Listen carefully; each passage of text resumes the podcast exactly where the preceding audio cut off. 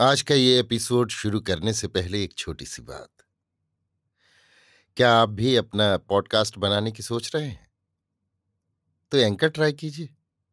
ये पॉडकास्ट बनाने का सबसे आसान तरीका है। नंबर एक, ये फ्री है। नंबर दो, इसमें कई सारे ऐसे टूल्स हैं जो आपको अपने फ़ोन और कंप्यूटर पर रिकॉर्ड और एडिट करने की फैसिलिटी देते हैं। नंबर तीन आप अपने पॉडकास्ट को डिस्ट्रीब्यूट भी कर सकते हैं, जिससे इसे स्पॉटिफाई और दूसरे प्लेटफॉर्म पर सुना जा सके। तो डाउनलोड कीजिए फ्री एंकर ऐप या विज़िट कीजिए एंकर डॉट एफ़ पर अपना पॉडकास्ट स्टार्ट करने के लिए। ये तो थी एक छोटी सी जानकारी, और अब शुरू करते हैं एपिसोड का सिलसिला। तो आज के एपिसोड में लीजिए सुनिए।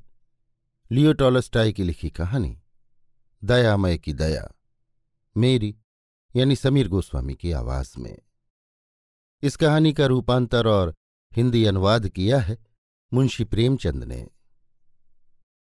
किसी समय एक मनुष्य ऐसा पापी था कि अपने सत्तर वर्ष के जीवन में उसने एक भी अच्छा काम नहीं किया था। नित्य पाप करता था, लेकिन मरते समय उसके मन में ग्लानी हुई और वो रो रो कर कहने लगा हे भगवान, मुझ पापी का बेड़ा कैसे पार होगा? आप भक्त वत्सल, कृपा और दया के समुद्र हो। क्या मुझ जैसे पापी को क्षमा न करोगे? इस पश्चाताप का ये फल हुआ कि वो नरक में न गया। स्वर्ग के द्वार पर पहुँचा दिया गया। उसने कुंडी खड़काई, भीतर से आवाज़ आई, स्वर्ग के द्वार पर कौन खड़ा है?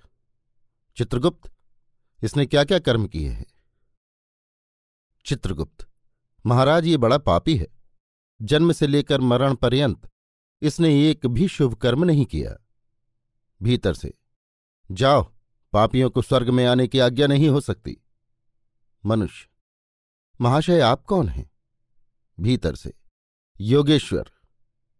मनुष्य, योगेश्वर, मुझ पर दया कीजिए और जीव की अज्ञानता पर विचार कीजिए।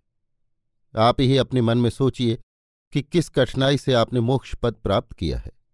माया मोह से रहित होकर मन को शुद्ध करना क्या कुछ खेल है? निस्संदेह मैं पापी हूँ, परंतु परमात्मा दयालु है। मुझे क्षमा करेंगे। भीतर की आवाज़ बंद हो गई। मनुष्य ने फिर कुंडी खटखटाई। भीतर से फिर आवाज़ आई। कौन है? मृत्युलोक में इसने क्या काम किए हैं? चित्रगुप्त। स्वामी, इसने जीवन पर्यंत एक काम भी अच्छा नहीं किया। भीतर से। जाओ तुम्हारे सरीखे पापियों के लिए स्वर्ग नहीं बना है। मनुष्य, महाराज आप कौन हैं? भीतर से। बुद्ध, मनुष्य, महाराज केवल दया के कारण आप अवतार कहलाए। राजपाट, धन, दौलत, सब पर लात मारकर प्राणी मात्र का दुख निवारण करने के हेतु आपने वैराग्य धारण किया। आपके प्रेममय उपदेश ने संसार को दयामय बना दिया। मैंने माना कि मैं पापी हूँ, परंतु अंत समय प्रेम का उत्पन्न होना निष्फल नहीं हो सकता। बुद्ध महाराज मौन हो गए। पापी ने फिर द्वार हिलाया। भीतर से, कौन है? चित्रगुप्त। स्वामी, ये बड़ा दुष्ट है। भीतर से। जाओ, भीतर आने की आज्ञा नहीं। पापी, महाराज आपका नाम? भीतर से। कृष्ण। पापी, अति प्रसन्नता से। आहा, अब मेरे भीतर चले जाने में कोई संदेह नहीं। आप स्वयं प्रेम की मूर्ति हैं, प्रेमवश होकर आप क्या नाच नाचे हैं? अपनी कीर्ति को विचारिए। आप तो सदैव प्रेम के वशीभूत रहते हैं। आप ही का उपदेश तो है, हरि को भजे सो हरि का होई। अब मुझे कोई चिंता नहीं। स्वर्ग का द्वार खुल गया और पापी भीतर चला गया। अभी आप सुन रहे थे लियो टॉलस्टाई की लिखी कहानी। दयामय की दया। मेरी, यानी समीर गोस्वामी की आवाज़ में। इस कहानी का रूपांतर और हिंदी अनुवाद किया था मुंशी प्रेमचंद ने।